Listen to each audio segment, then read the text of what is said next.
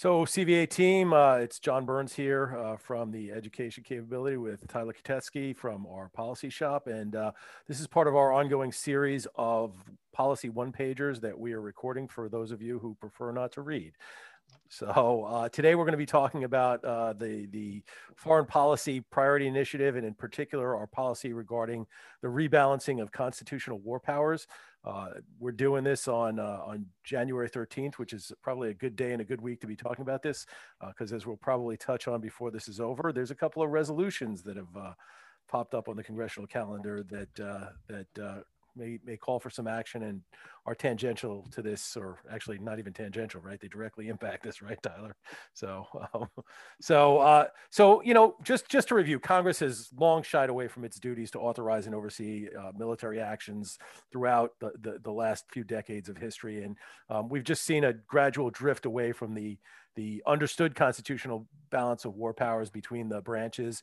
Uh, Congress has just left war making decisions almost entirely, if not entirely, to the executive branch.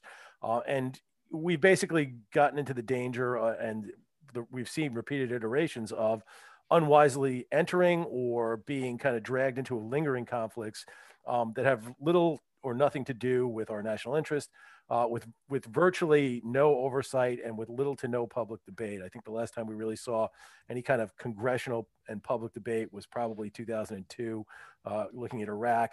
Uh, and we're dealing, and again, we'll touch on on some of the legislation around this that's starting to pop up. Outdated authorizations for use of military force um, that perpetuate these dangers. Um, they need to be repealed, and we need to reform the 1973 War Powers Resolution, which is kind of the, the, the base legislation that, that we work off of for most of our kind of um, congressional oversight and military operations decision making in the last four decades or so. So, so Tyler, welcome, and uh, love to have you give us a little background on this. If you want to run us through the background for this. Yeah, well, thanks for having me, John. Um, so, you know, you I think you laid out the the essence of the problem pretty well, which is that well, I was uh, just quoting you, so. Which is, hey, it's, it's, I, love citing myself uh, whenever I can. It's always a great feeling. Um, but you know, this is really comes down to how our founders con- conceived of the way that our republic should be structured. And so, you know, a lot of it, we think of James Madison as the father of the Constitution, and he had this great quote that he wrote um, in a in a letter, uh, I think in the, the 1790s, basically, uh, describing kind of his conception of uh, war powers, basically. And he says, the Constitution supposes, uh, and what the history of all governments demonstrates, that the executive is the branch of power most interested in war and most prone to it. It has accordingly, with studied care, it being the Constitution, uh, has vested the question of war to the legislature so what he's saying is that, you know, it's just kind of by nature of the incentives in politics throughout history, you know, the the uh, executive branch, whether it's a, a king, a president, whoever else, you know, is is the the branch that's going to be uh, most likely to be you know interested in starting conflict, but because he doesn't bear the costs, unlike the people.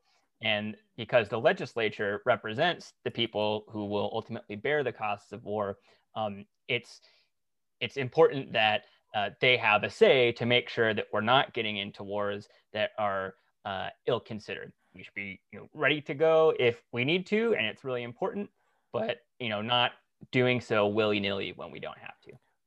Sure, sure. So I think I think most of the team knows that you know it's it's Article One, Section Eight of the Constitution that assigns that that in our system that that authority to declare war, to, to, declare a state of war, to authorize the making of war and major military actions to Congress.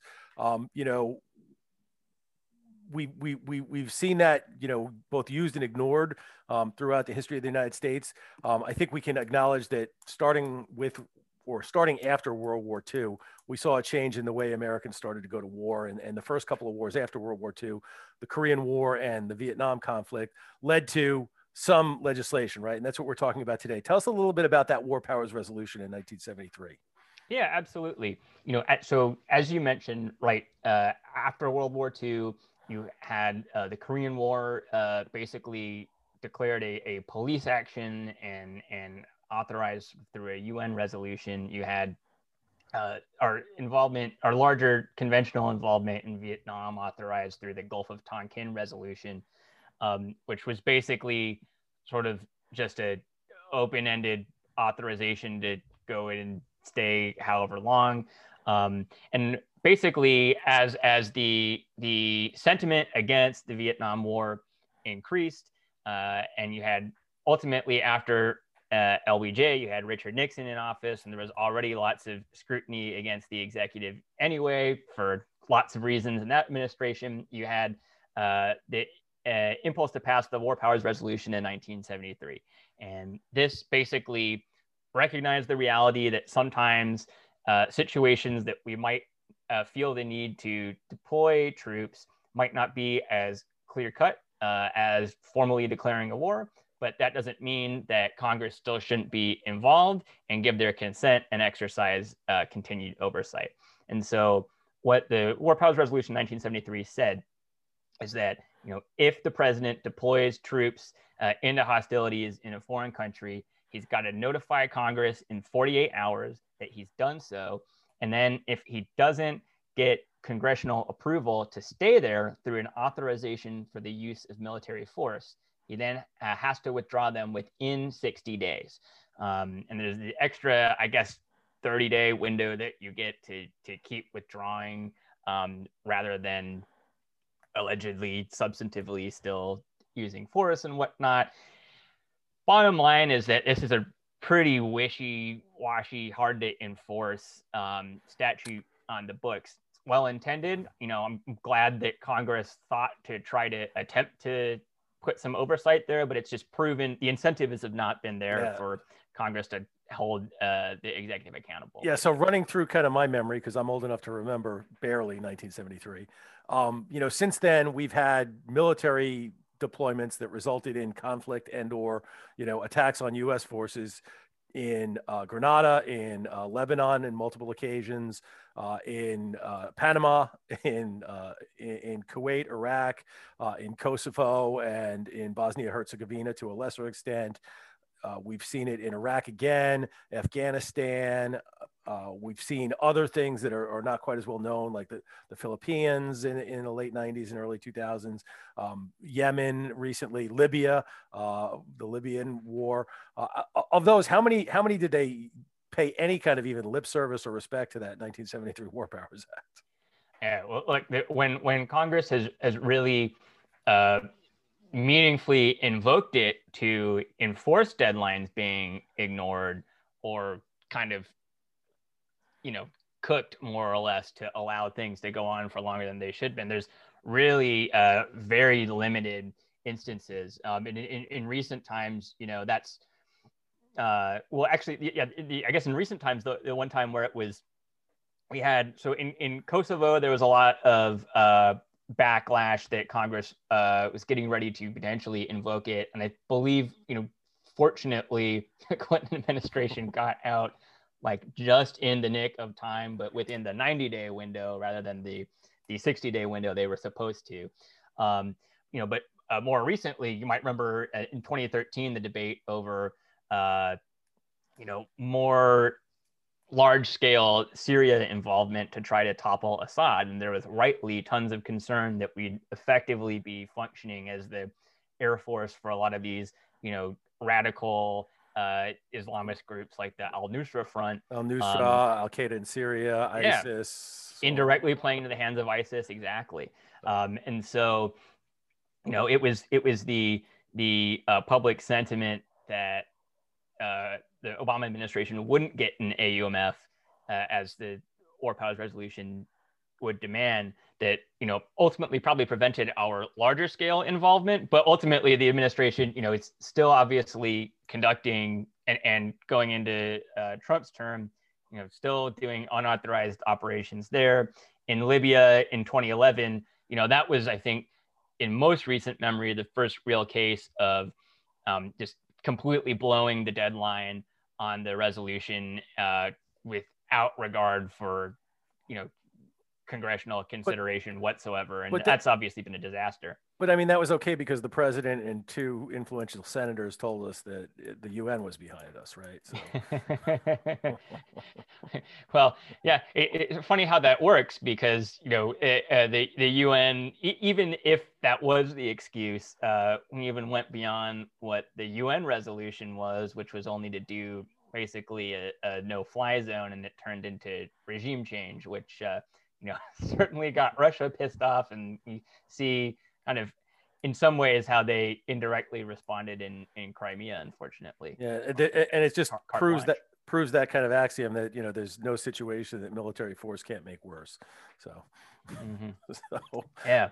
So, so, we so, so, going on to it, we want to we want to talk about those those 2001 and 2002 AUMFs or authorization for military force use military authorization for use of military force. Let's get it right. AUMF authorization for use of military force, and the 2001 uh, authorization for use of military force was specifically pointed at Al Qaeda and the elements that that may have supported it or would continue to support it after because of the 9-11 attacks right? So it was specifically about those attacks and terrorist forces and governments that might support those terrorist forces that were involved. And then the 2002 authorization for use of military force was about i think it was about weapons of mass destruction right? We were this, this was about a regime change in iraq. It was just against the government of iraq basically. So so um, those those those authorizations are now approaching 20 18 and 20 years on their their kind of sell by dates. Uh, and yet they're still the two authorizations for use of military force that we conduct most of our operations throughout, especially throughout the greater Middle East, but but almost everywhere when we talk about the global war on terror as well. Is that right? Absolutely, and this really gets to the heart of why um, we need broader war powers reform. These are both instances in which uh, the War Powers Resolution was abided by because the president said, Hey, I want an AUMF. We need to respond to these threats. Congress said, Okay, we'll give you this authorization to go do that. Unfortunately, there's uh, no requirements that any of these ever have to be sunsetted. So they're they're really open ended at this point. And as you say, particularly about the 2001 AUMF, um, this has been at, at this point, less than a fifth of current members of Congress, um, even in the 115th Congress, this last one, but even even smaller percentage now, sitting in the 116th, have ever voted on this. You know, we're basically, like you say, two decades later. It's been invoked 41 times at least in uh, 18 plus countries since 2001. So it's hard for I think most people to imagine that anyone who voted on this could have imagined it would ever be used in the scope uh, that it has been, considering that this was about tracking down Al Qaeda and the folks responsible for 9/11. You know, we've we took care of Bin Laden a long time ago, and that obviously this is being used to meet completely different threats now as our foreign policy concerns and landscapes have changed since then. So, um, re- so regarding those AUMFs, what uh, what are we looking at in terms of policy? What are we asking? Like, what is the government? What is Louis Cardona and the government affairs team going to be telling offices? What are we going to ask people if, if they're able to do office visits in the next couple of months to be telling their congressmen and their senators? What would we like to see regarding those two? So we got some pretty uh, concrete things that we think can uh, make the War Powers Resolution have more teeth and be more effective at making sure that um, congressional authorization isn't just a rubber stamp yeah. blank check sort of affair. So these so, are so we are asking though we are asking that Congress repeal those, right? I mean that that's yes. First of all, first of all, we want to get rid of these these uh, two AUMFs, the 2001 and 2002 AUMFs, because they're outdated and no longer uh, serve a purpose. They're irrelevant to current missions. And we you do know? have we do have a potential vehicle for that to happen this this Congress, don't we? Yeah, there, there. I think uh, there are likely uh, some bills being introduced by uh, Barbara Lee, and we'll see um, if others get introduced as well. So, uh, you know, often we see this come through standalone bills, but then also through National Defense Authorization Act amendments. Um, you know, part of the annual defense budgeting process. So there are multiple paths for these that we'll be keeping you updated about for engagement opportunities. Yeah, right, first, now, right now that's HR 255 and HR 256, as you pointed out, right? Both introduced by Representative Bar- Barbara Lee. Um, both um, they have in the 30s for co-sponsors, um, and the you know the predominance of those co-sponsors so far over the last couple of days have been Democrats. Uh, we've seen one Republican sign on to one of them and three on to the other. Uh, but but obviously this is this is where we're probably going to have government affairs and and the state ops team as they support government affairs directing their initial efforts. As you point out, that could change with you know this bill being folded or these bills being folded into the NDAA as amendments or other you know other folks sponsoring similar bills depending on how the legislative year goes. But this is where we're going to be looking in the beginning, right? And and, and uh, some state teams have taken it upon themselves to uh, introduce kind of state-based resolutions calling for a broader end to endless wars and AUMF repeal, war powers reform along these lines as well. So, you know, Florida and Montana are already looking into that. And that's something that, you know, other states can get in touch as well. Yeah. And, you know, we've got text we can, we can give you. I know North um, Carolina is looking into it as well. They're, uh, they're probably going to um, echo the, uh, the Florida bill in terms of language um, just because of the close relationship that some of the leadership has um, there now. But but yeah, folks, as you're listening, uh, there are there are lots of opportunities to do this, and if, if you're trying to figure out how to have your state you know do its best. Obviously you can reach out to headquarters tyler uh, lewis uh, you know M- melissa faust as appropriate depending on where your target is. If you have any questions you know you can start with me you can start with tyler uh, you can start with russ but one of us will, will certainly be happy to to point you in the right direction. Whether you're doing something with a federal office or a state office we can help you out. So we want congress to reassert that article one uh, oversight power right? Um, you know, we've seen bipartisan Congress recently make history by invoking the War Powers Resolution against uh, the Saudi uh, war in, in, Yemen, which we have been supporting logistically and and with air power. Um, and we we want to we want to see that happen again, don't we? Absolutely, yeah. And and, and you know that was notable in that that you know passed both houses of Congress twice and got uh, uh, uh vetoed. Um, and so to, but that what that, that does show you is uh, the the momentum that you know we've all been building through uh, grassroots has been really changing or, or, or driving uh, legislators to recognize where public opinion is here. And so, you know, part of what we want to do, in addition to, you know, repealing these outdated authorizations, is to make sure that there's a basis going forward to ensure that we don't have these you know blank check AUMFs in the future. We, we don't want Congress to say, okay, we'll repeal 2001 and 2002 AUMF and then just pass this, you know, one-time free pass to just deploy troops wherever without oversight, right? Yeah, so, as, as, Senator Tester's staff asked me uh, oh, about a year and a half ago when we were talking to this about this. So are you just for repeal or are you for repeal and replace? Um, and it was said with you know no small amount of irony. Uh, but we are we you know we as as good policy um, advocates, right? We do have ideas about what we'd like to see these replaced with, right? And we want to we we want to first of all go back and, and rewrite the law um, within that 1973 War Powers Resolution so that it it sets a standard and it, obviously no Congress can bite a future Congress, but if we set a standard for what a what a good authorization for use of military force looks like in that law, Congresses are more likely to, to, to, to, focus on that, right? So we want to re- rewrite that war powers resolution so that it includes a, a couple of specific um, standards for authorizations for use of military force. You want to talk a little about what some of those are?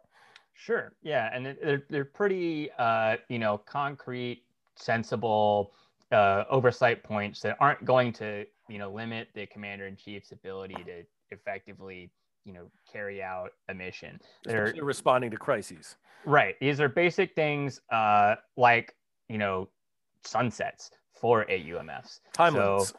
Yeah, right. Yeah, exactly. A basic time limit. So you know we can still pass an AUMF if it's if it's necessary to respond, but let's make sure that it it has a two year time limit, and if the conflict's necessary to continue, Congress can debate that, and those who support it can make the case to the American people, and Congress can have a recorded vote on it, so that we're on record and see, you know, who supports uh, a given conflict being in the interest of the U.S. So just you know making sure that we're continually checking back. Do we still need to be doing these things rather than letting the sort of force of Washington inertia let these things last into perpetuity? Yeah, and, and I think one of the things about not having the time limits is is we see we could see a small minority in Congress um, kind of drive the conversation, hold things hostage, um, insert languages into bill just to get support from their caucus um, that precludes um, wise use uh, when there's no time limit, right? So, so this kind of forces everybody's hand to play by the same rules, to be transparent,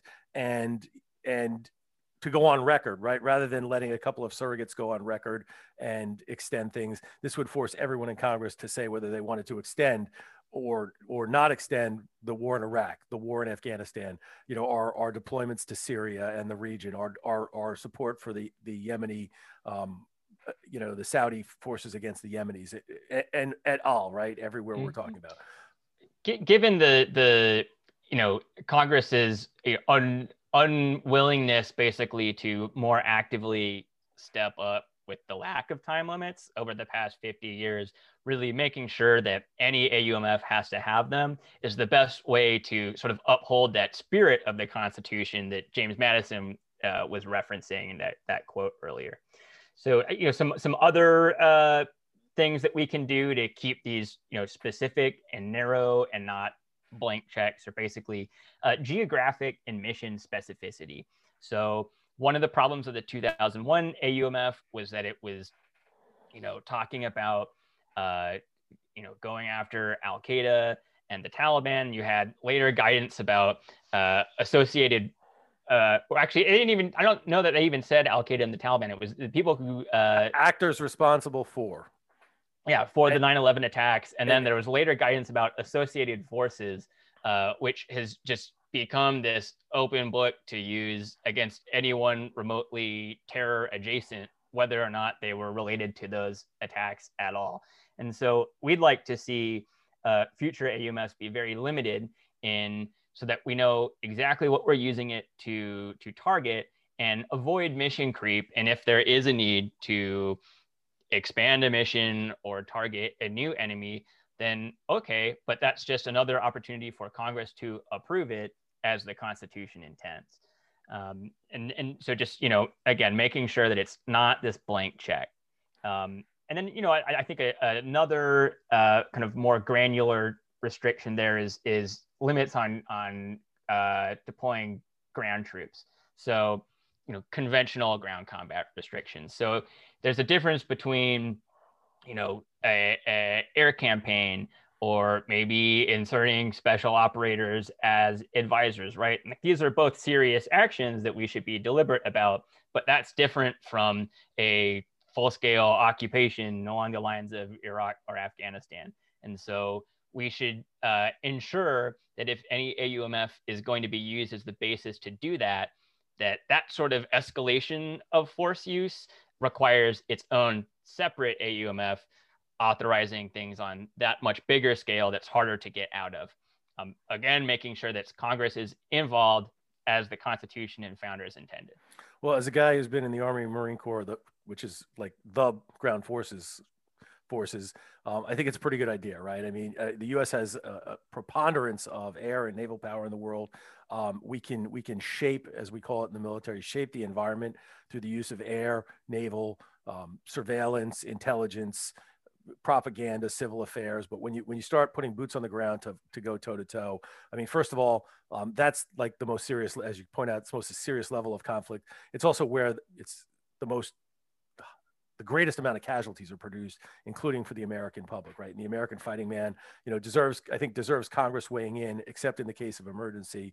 Uh, and even in the case of emergency, if we're talking about prolonging it, right, we, we want to make sure that we have, again, kind of ties together a time limit, a geographic limit, mission specificity, and then how we expect ground forces to be employed. It really should just all be kind of part of every package when we when we do this, right?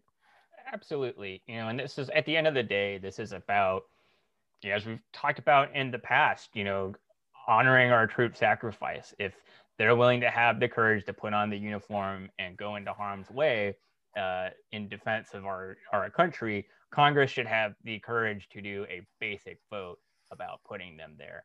And you know that's that's really what not only the Constitution demands, but just you know, in terms of the role of government, what we should demand from our representatives, and that's why we hope that war powers reform can you know uh, bring that ideal closer to reality.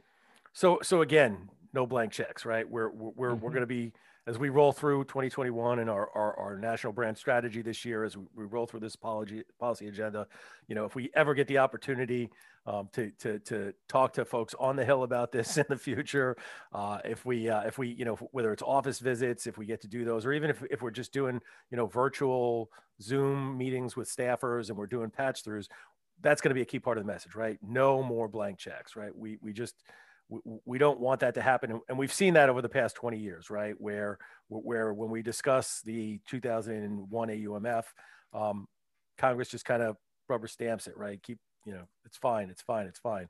And, uh, you know, I'm going to wrap up my portion of this kind of opinion side of it with, you know, what I've been saying about um, Afghanistan. You know, we've been there 20 years. Uh, I was, uh, I was there on the first day of the war uh, in, with Afghanistan uh, in New York City. Um, I was in Afghanistan a few years later. Uh, I know what the country looks like. I know what the mission has shaped up to be. Um, and nothing's going to change on the ground there uh, as long as we keep doing what we, we've been doing. Right. So, so this is a direct part of that. Um, but this is why Congress shouldn't pass blank checks. Right. We have American forces in Afghanistan 20 years now, um, almost after we, we started deploying them there. And they've, you know, they most of what they achieved, they achieved within the first year or two. Absolutely. Um, when we think about the last time we were in a situation like this, Vietnam, it was ultimately the actions of Congress in threatening to defund future operations and using their constitutional power of the purse that ultimately forced the president to finally withdraw and you know that spirit of reasserting those article 1 powers and making sure you know that the voice of the public is influencing decisions that the public have to pay for you know with lives and treasure um, is, is crucial just to how a republic works. And that's why you know getting these war powers right is uh, so crucial. Anything else before we wrap?